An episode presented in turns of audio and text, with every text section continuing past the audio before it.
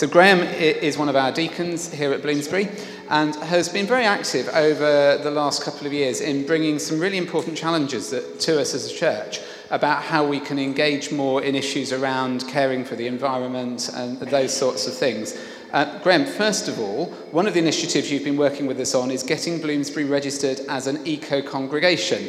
How's that going? Okay, well, in a completely spontaneous way. Thank you, thank you for asking, This is not a scripted Simon. conversation at all. Uh, um, yes, just this week I, uh, I, I completed the forms and I posted them off to an organisation um, called uh, A Rocha Trust, which helps churches uh, in sort of measuring their carbon footprint and the other impacts that we're having on the environment. And they offer bronze, silver, and gold awards. And whilst we don't really need to, to, to get an award for the, for the church, I think we're quite confident in our ministry and our, our theology and, and where we are as a community. And of course, there's not a league table about how green we are compared to other churches. It's not a competitive thing. But I think it would be, I, I thought, and, and uh, in, in speaking with, with the deacons of the church, we, we agreed that, that it would be an opportunity for us to demonstrate our commitment, uh, not just to the environment, but to, to our awareness of the environment. And um, it's not a goal in itself, but it's just a measure of our journey along that road to, to, to help us to understand better the, the impact that we have not just on the local environment here, here in London, but in, in the way that um, our, our actions affect the, the, the, the, all, all of God's creation. Great, thank you. And here you're beginning to see the little difference in Graham's uh, rather beautiful and lovely personality type and my perhaps slightly more hard-edged one because you say it's not a competition but just this week st james piccadilly circulated through churches together in westminster a boast i mean notice that they just achieved their gold award. So uh, well done to st james piccadilly. Um, well, well, done but, but, let's not rise to that. Let's, let's be, be confident in ourselves and, and how we are but let's be, let's be aware and let's be conscious of, of the journey that we're embarking on here. Thanks, uh, Graham. For, so, for information, I, I, had a conversation on the phone with the organisation. We applied for bronze for the first level, but I'm quite confident that we're going to get silver and we're well on our way to getting the gold. Yeah. That's really, really good news. I'm delighted to hear it. So, Graham, uh, we're here talking about it's Harvest Sunday, and we're thinking about the relationship between harvest and God and the environment. So, what kind of comes to your mind when we, we put those things into the mix? Uh, well, it's for, for, I think personally, it's become so ingrained in, in my mind, it's sort of common sense. But I, I understand that common sense perhaps isn't that common. But um, if if we're going to celebrate and exist in a world that, that God's created, that, that, that, we can be a part of, then for, for me, it's difficult to act in a way where consciously we're, where we're degrading that, that, that world.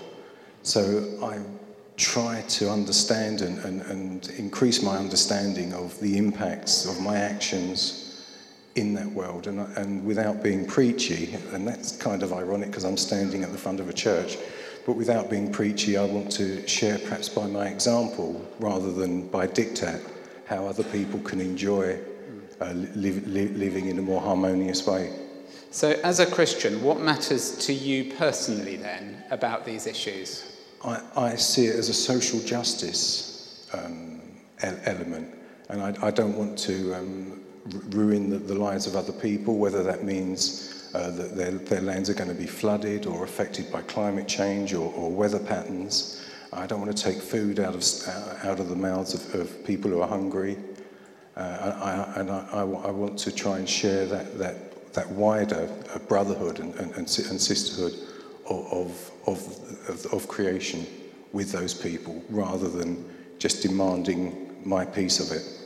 So there are some Christians uh, uh, elsewhere, perhaps uh, not here at Bloomsbury, I hope, who would regard uh, engaging with this as a, a, bit pointless. Why do you think it's your faith that drives you into engaging with environmental issues?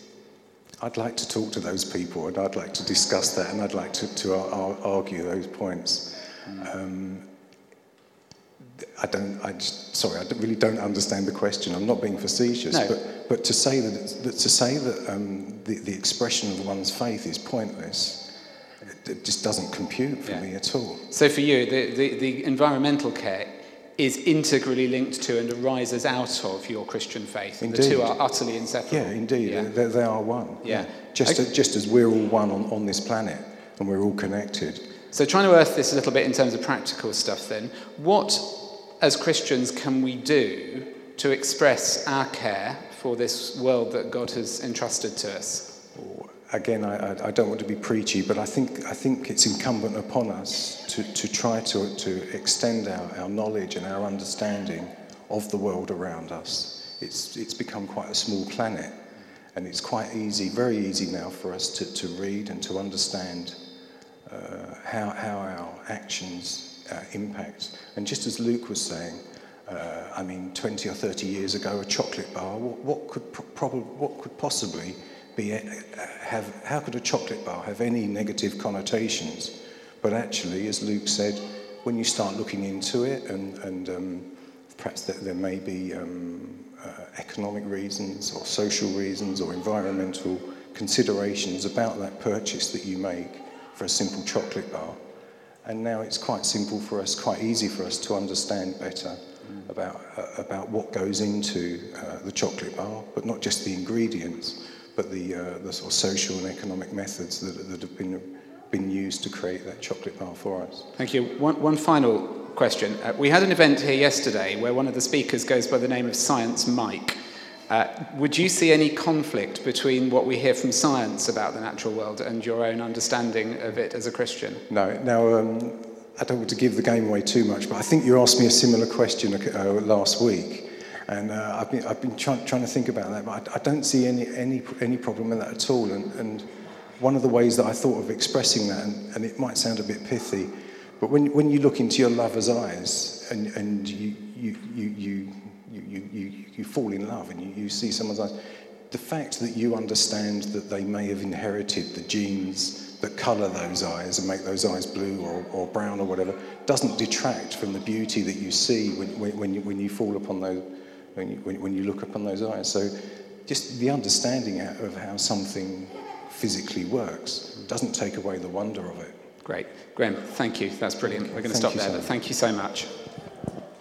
This reading is from Matthew chapter 6, verses 25 to 34. Therefore, I tell you, do not worry about your life, what you will eat, or what you will drink, or about your body, what you will wear. Is not life more than food, and the body more than clothing? Look at the birds of the air. They neither sow nor reap nor gather into barns, and yet your heavenly Father feeds them. Are you not of more value than they? And can any of you, by worrying, add a single hour to your span of life? And why do you worry about clothing? Consider the lilies of the field, how they grow. They neither toil nor spin. Yet I tell you, even Solomon in all his glory was not clothed like one of these. But if God so clothes the grass of the field, which is alive today and tomorrow is thrown into the oven, will he not much more clothe you, you of little faith? Therefore, do not worry, saying, What will we eat? Or what will we drink? Or what will we wear? For it is the Gentiles who strive for all these things. And indeed, your heavenly Father knows that you need all these things.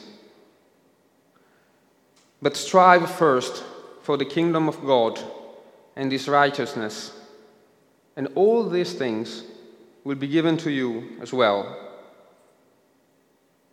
So do not worry about tomorrow, for tomorrow will bring worries of its own. Today's trouble is enough for today. I don't know about you, but sometimes I can find the whole conversation around environmentalism, global warming, and the many and varied ways humans fail to care for creation to be a hugely distressing topic.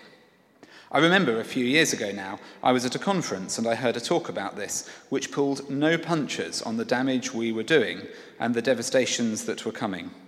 And I find myself unable to sleep properly for some weeks because as soon as my mind relaxed, I started worrying and worrying about what kind of world we were creating for future generations. And yet, against this, in today's reading from the Sermon on the Mount, we hear Jesus saying, Do not worry about tomorrow, for tomorrow will bring enough worries of its own. Today's trouble is enough for today. Which is fine at one level, I suppose. There, there, Simon, it'll be all right, or it won't, but don't worry about it either way, and just focus on today and leave tomorrow to tomorrow. Great, well, thanks, Jesus. But I don't know how this helps, really. I mean, for starters, telling me not to worry about something is a bit like telling me not to think of a pink elephant. Immediately, it's all I can think of. And anyway, if the climate scientists are right, today's trouble is nothing compared to the trouble that's coming for the future. So a bit of worry might seem a perfectly proportionate response. And I find myself wondering is the appropriate Christian response to environmental concerns to simply busy ourselves with the problems of today and put tomorrow's problems out of our minds? There are certainly plenty of Christians around who will tell us that this is exactly what we should do focus on the issues of the moment, such as personal morality or the conversion of the nations, and leave the environment to its own future. In fact, some Christians will go even further than this and will say that they believe that the earth is going to be recreated in the near future anyway. And so the reason they don't need to worry about the future of the planet is because God's going to make a new heaven and a new earth, and the old one is going to pass away. Sadly, this morning isn't the time for a sermon on the eschatology of catastrophe. Maybe we can come back to that another day. But I do wonder whether this is all something of a misreading of what Jesus is getting at in the Sermon on the Mount. After all, his advice to not worry about tomorrow isn't the starting point, it's his conclusion.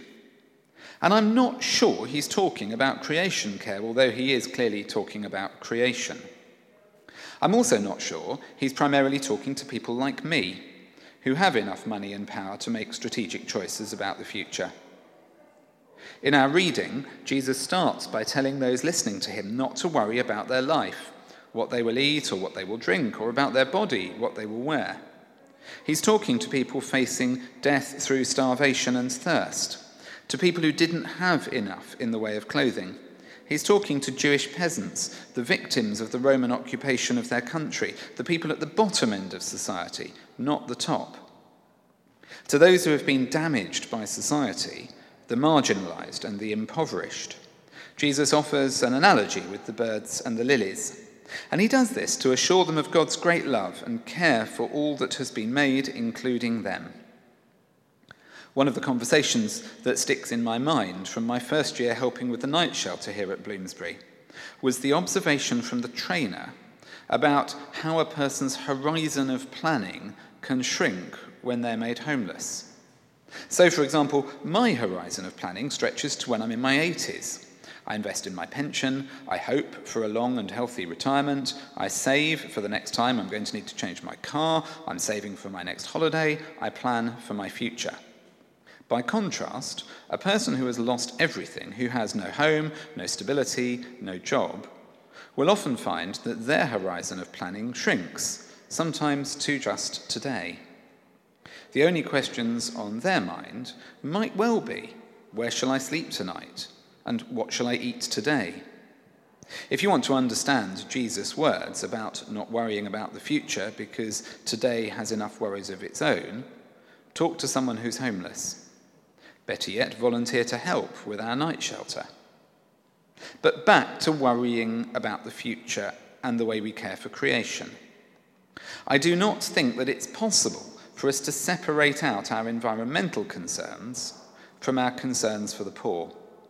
And we cannot separate our desire to help the poor and the vulnerable From our care for the world we're asking them to live in. These are two sides of the same coin.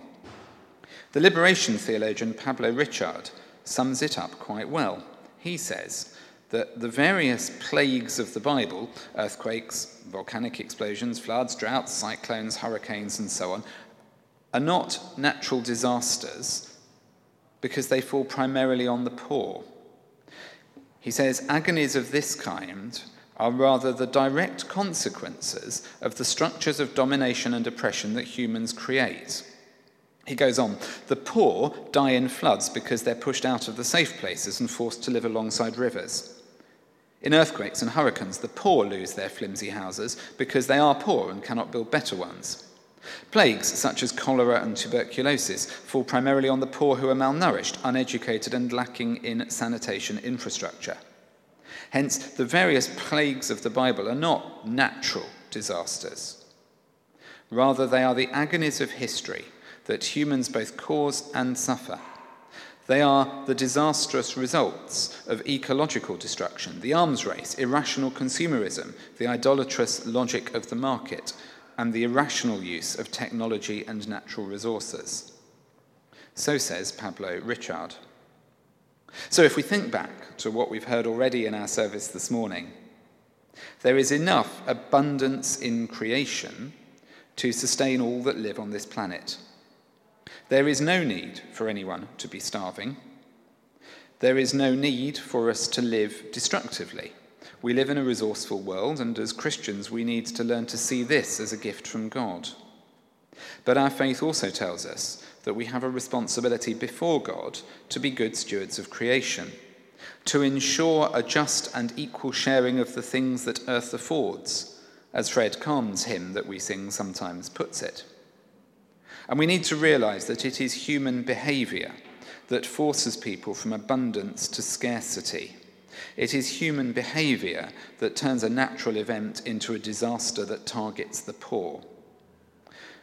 This means that the decision of who gets food and who doesn't, the decision of who lives and who dies, is fundamentally a spiritual one because it's a decision that arises from human choices, which are informed by human consciences and human ethics. So, should we worry about tomorrow? Well, Jesus asks the rhetorical question Can any of you, by worrying, add a single hour to your span of life? And so maybe the first part of our answer needs to be no, it's true. We can't add a day to our own lives by worrying about tomorrow.